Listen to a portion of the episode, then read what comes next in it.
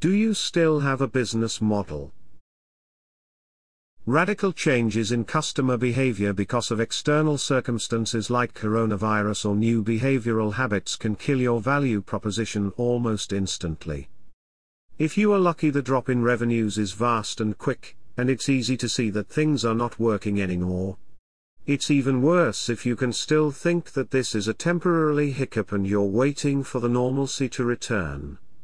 This is the classic case of losing your business first slowly and then suddenly. I used business conferences as an example earlier. Let's continue and focus now on the new reality. The gut reaction would be to convert your physical conference into a digital one.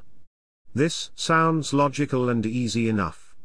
Book the speakers, put together the rest of the content and then build the even around it using some of the online digital platforms. After all, you still have your audience and a good reputation in the market.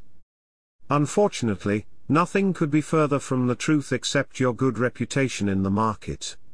You still have it, at least before your first new event. The fundamental assumptions that worked for physical events are now eroded, and this ruins everything. First of all, synchronous meetings made sense in physical events. This is not the case anymore. Why should your attendees block time from their calendar and sit at home and watch remotely your conference speakers in real time? It's even worse if you're not in the same time zone or continent. Asynchronous content is so good. Ask anyone who watches Netflix or HBO. It fits your schedule perfectly. The viewer is in control. The other aspect of synchronous keynotes, panels or similar arrangements is that they are not too much fun for the viewers. It's just another Zoom meeting, or webinar.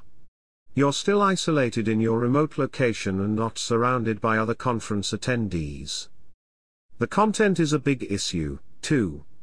Why should I attend your event when the world is full of top notch content, and everything is as easily attainable with just a few keystrokes. It might even be free or unbundled from other services, unlike your conference ticket. This gets worse in regards to your keynote speakers. Now, they have so many options since physical location does not hold them back.